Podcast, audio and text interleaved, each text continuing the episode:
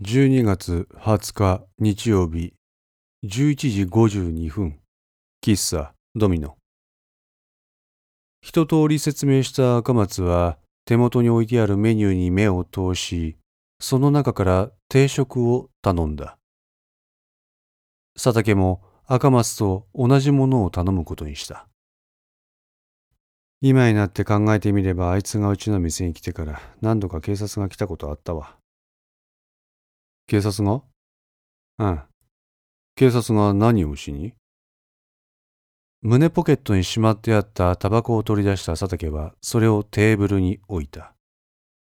赤松にどうぞと促された彼は、それを加えて火をつけた。ほら、俺の親父ろくねんまえに事故で死んだんや。支援を口から勢いよく吹き出しながら佐竹はうなずく。そのことについて母さんにいろいろ聞いとったんやって。え？今さらどうして？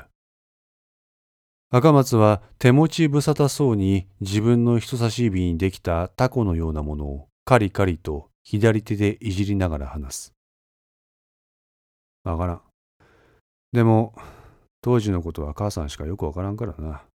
俺は京都でサラリーマンしとったし。母さんに聞かなかったのか？聞いたけど、あんまり詳しく教えてくれんかった。事故当時は母さんも親父が死んだことにかなりショックを受け取ったから、俺としてはそれ以上突っ込んで聞く気にはなれんかった。佐竹はそっと灰皿まで手を伸ばし、落ちそうになったタバコの灰を人差し指で軽く叩いて落とした。そして再度それに口をつけて吸い込んだ。だから、俺としては正直複雑なんやわ。この事件についてはにわかに信じることができんげん。ああ、すまん。久しぶりにお前に会ったと思ったらこんな形で。気にすんな。まあ逆を言えば、この事件が俺とお前を再会させた、そういうことや。あ、おう。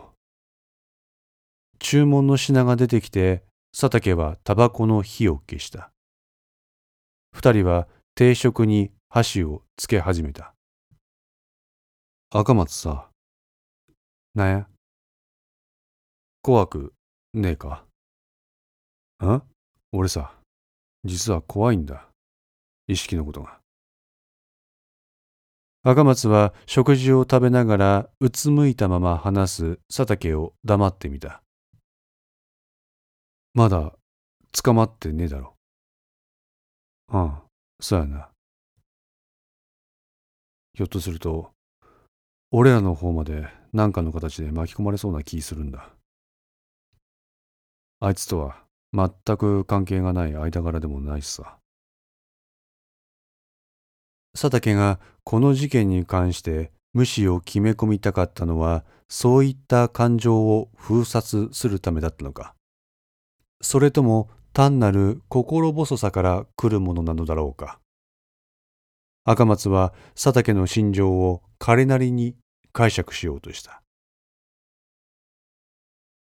あ、そうや。ちょっと待っとってくれ。そう言うと赤松は食事も途中のまま外に出て行った。しばらくして彼は頭や肩に雪をつけて一つの箱を持ってこの場に帰ってきた。そしてその箱についた雪を手で払って佐竹に渡した。これ、さっきお前が注文してくれたやつ。あ、すまん。お前、これ誰にあげな。いや、別に。親にでもやろうかな。赤松は口元に笑みを浮かべた。お前、うちのバイト気に入ってんの？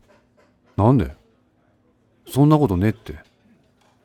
口ごもりながら佐竹は食事を続けた。お前顔にやけとったぞ。バレバレやぞ。気づくと赤松は食事を終え、備え付けのコーヒーに口をつけていた。お前今も独身？大きなお世話だよ。最後に残っていた味噌汁を一気に飲み干し、再度タバコに手をつけ、それに火をつける。さんじゅうろくで独り身なら出会いも少ねえやろ。佐竹は一瞬赤松の顔を見た。そしてうつむき加減に口を開く。まあな。赤松は読みが当たったことに思わずほくそ笑んでしまった。あのな、うちのバイト。ああ、ミキ。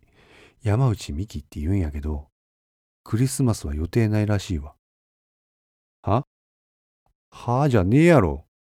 いい子やよ、あの子。なんなら俺ちょっと様子伺ってみてもいいけど。思いがけない赤松からの提案に佐竹は動揺した。別にそんなんじゃねえよ。弱いさんじゅうろくともなる大の大人が、顔をあからめながらも虚勢を張り、傍らにあった雑誌に手をつけて興味なさそうに振る舞った。しかし同時に先ほどのミキの姿が頭から離れずにいる自分に気がついた。佐竹は今朝、これからの自分像を考えていたことをふと思い出した。結婚はないな。直視したくない現実から目を背けていた自分に、一縷の望みが赤松から今差し出されていた。まあ、お前にその気がないんやったら深入らせんけど。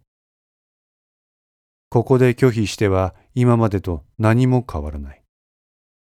現状からの変化を望んでいたのは自分の方だ。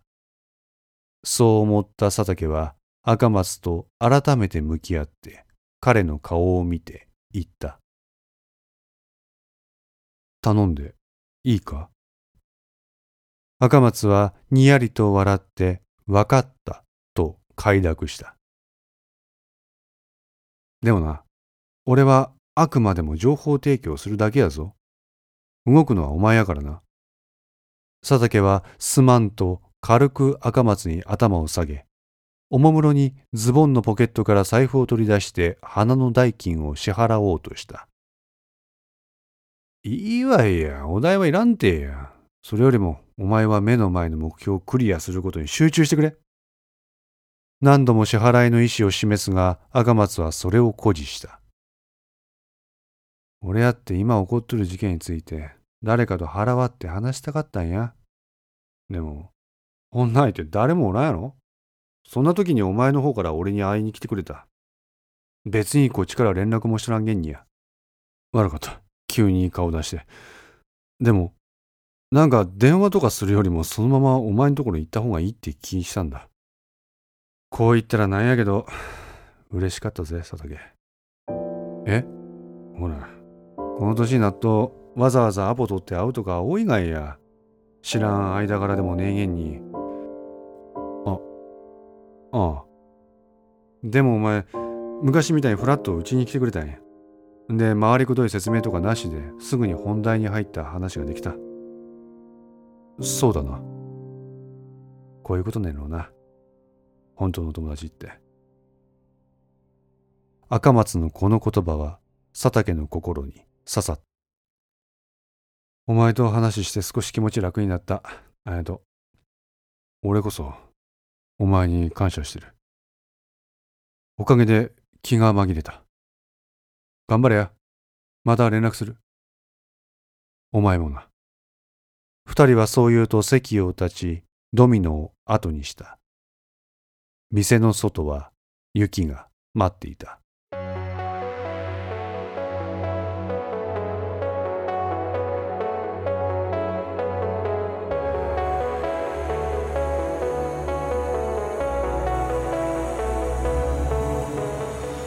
五の線リメイク版いかがでしたでしょうか。このお話は毎週木曜日にいちわずつ更新できるよう鋭意作成中です。ご意見やご感想がありましたら Twitter やウェブサイトのお問い合わせお便りコーナーからお寄せください。皆様の声は私にとって非常に励みになりますので、ぜひともよろしくお願いいたします。お寄せいただいた声には実質ですが何かしらの返信をさせていただきます。特にお問い合わせ、お便りのところからお寄せいただいた感想などはポッドキャストの中でも紹介させていただこうかと思っております。また、iTunes ミュージックストアの中のレビューも頂戴できれば嬉しいです。ごの線さんも同時更新しています。よかったらそちらの方もお聞きくださいますと嬉しいです。それでは皆さん、また来週。ごきげんよう。